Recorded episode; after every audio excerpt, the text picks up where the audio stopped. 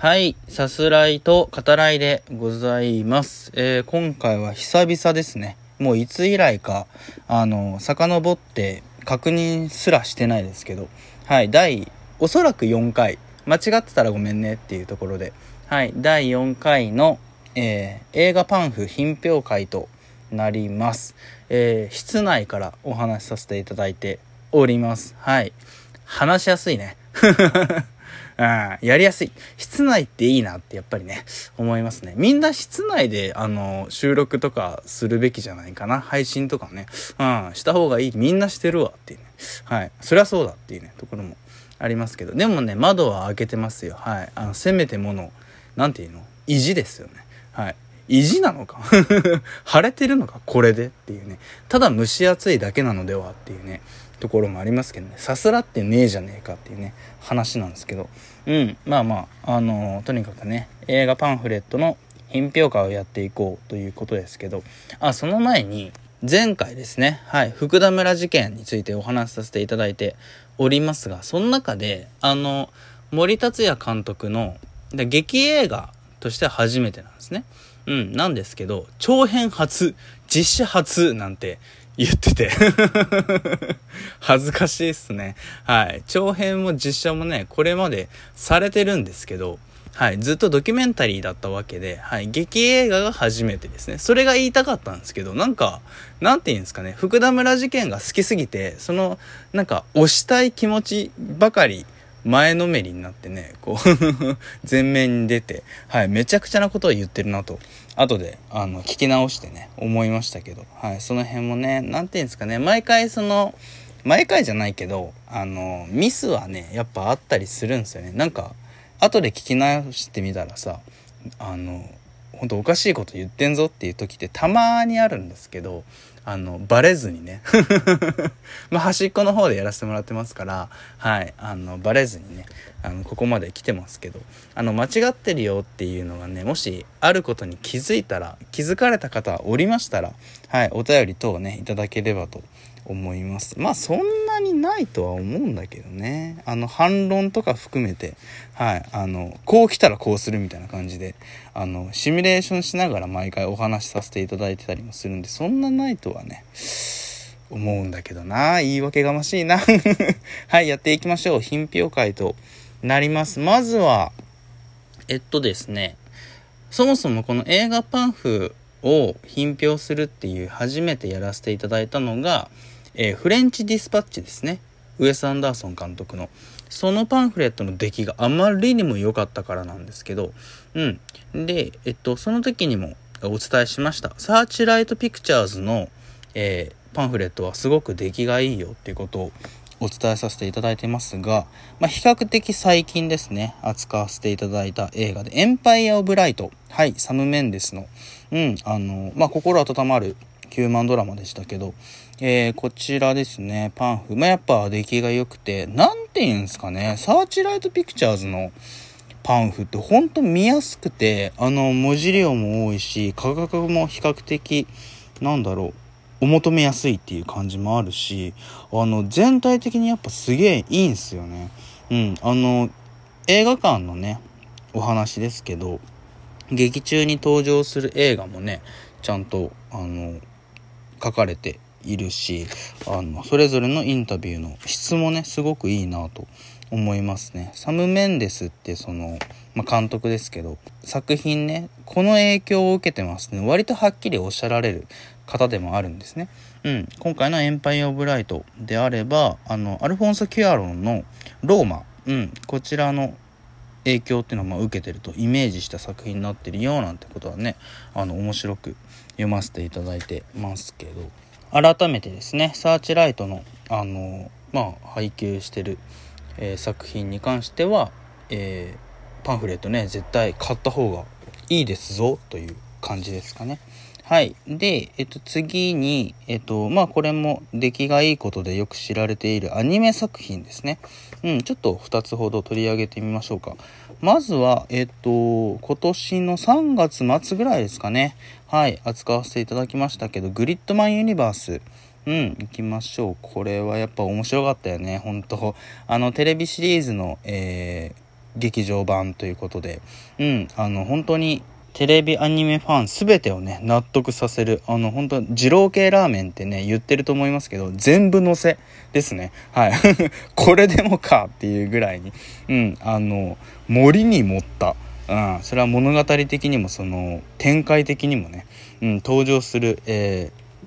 キャラクター的にもそうですけど、うん、全て森に持った作品となっております。あのまだ見たことないよって方はね、えー、グリッドマンダイナゼノンと続く、えー、テレビシリーズと、え、今回の劇場版ですね、えそれが、え融合したグリッドマンユニバースを、えーご覧くださいという感じですけど、うん、このパンフレットもやっぱり良くてですね。アニメ作品ならではのねキャラクターデザインの方のインタビューであったりうんえっ、とまあもちろん主演の、えー、方たちのねインタビューもありますけどあともともとがねその特撮の、えー、実写版のねリメイクっていうこともありそれらが分かる、え、年表ですね。あのこの年にこれが放送されててみたいな。それが、え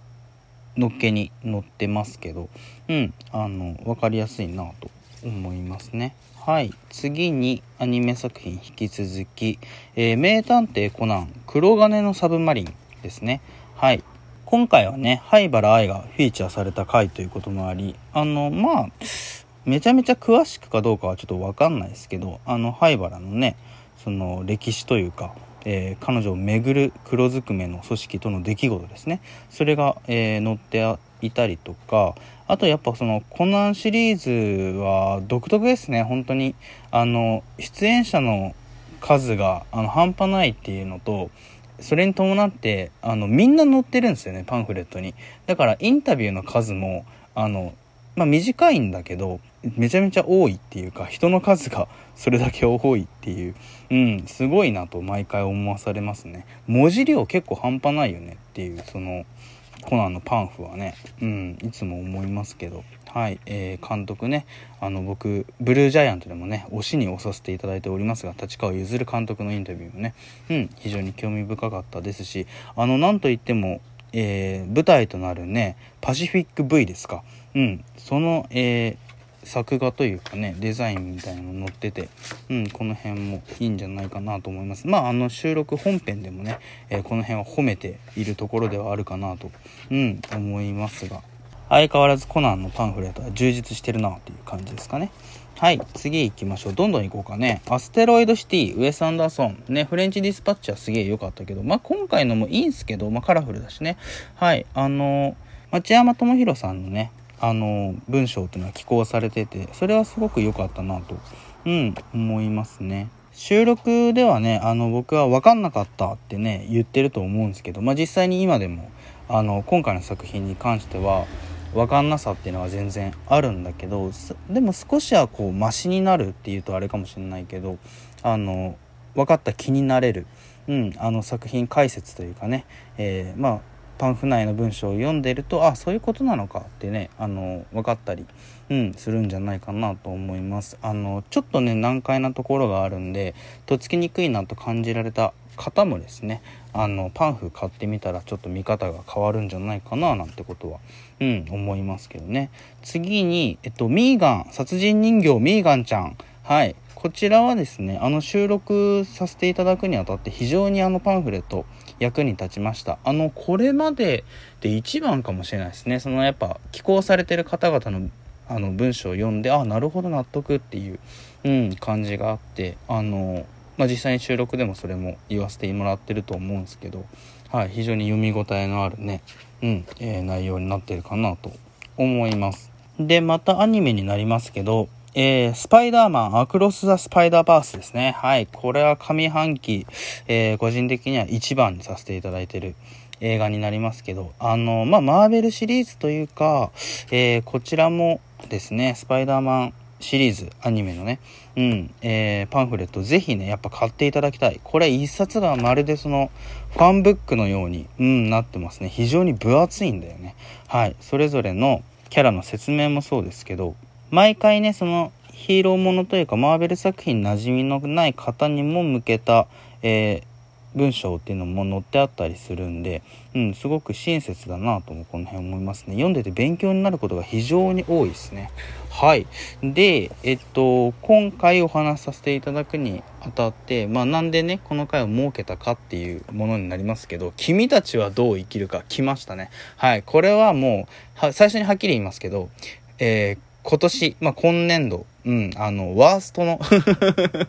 パンフレットになります。もうね、本編の絵がね、あんまりに多いんですよね。これ実際本編を見返した方がいいんじゃねえかっていう、その、パンフレット820円だったかな？出すくらいだったら、あの、もう一回見るよっていう、そっちの方が全然得した気分なんだけどっていうさ、そういう内容になっていて、文章もさ、その、長編企画書ですね。その宮崎駿の、その文章読んでも、あの、弱音ばかりで あと皮肉だよね。あばかりで、うん、なんじゃこりゃっていうさ、ところもあるし、あの、面白くないわけじゃないんだけど、そういうところが全くないわけではないですけど、うん、非常に出来としては残念なね、パンフレットかなとやっぱ言わざるを得ないのですが、あの、パンフじゃなくですね、スイッチの9月号、はい、雑誌です。こちら、えジブリをめぐる冒険というタイトルで、今回の君たちはどう生きるか特集が組まれているのですが、これはね、非常に素晴らしい一冊に、うん、なってますね。全ジブリファン、あの、読んだ方がいいよっていう充実の、うん、内容で、インタビューも素晴らしいですし、おすすめ、ご一読ください。ではまた。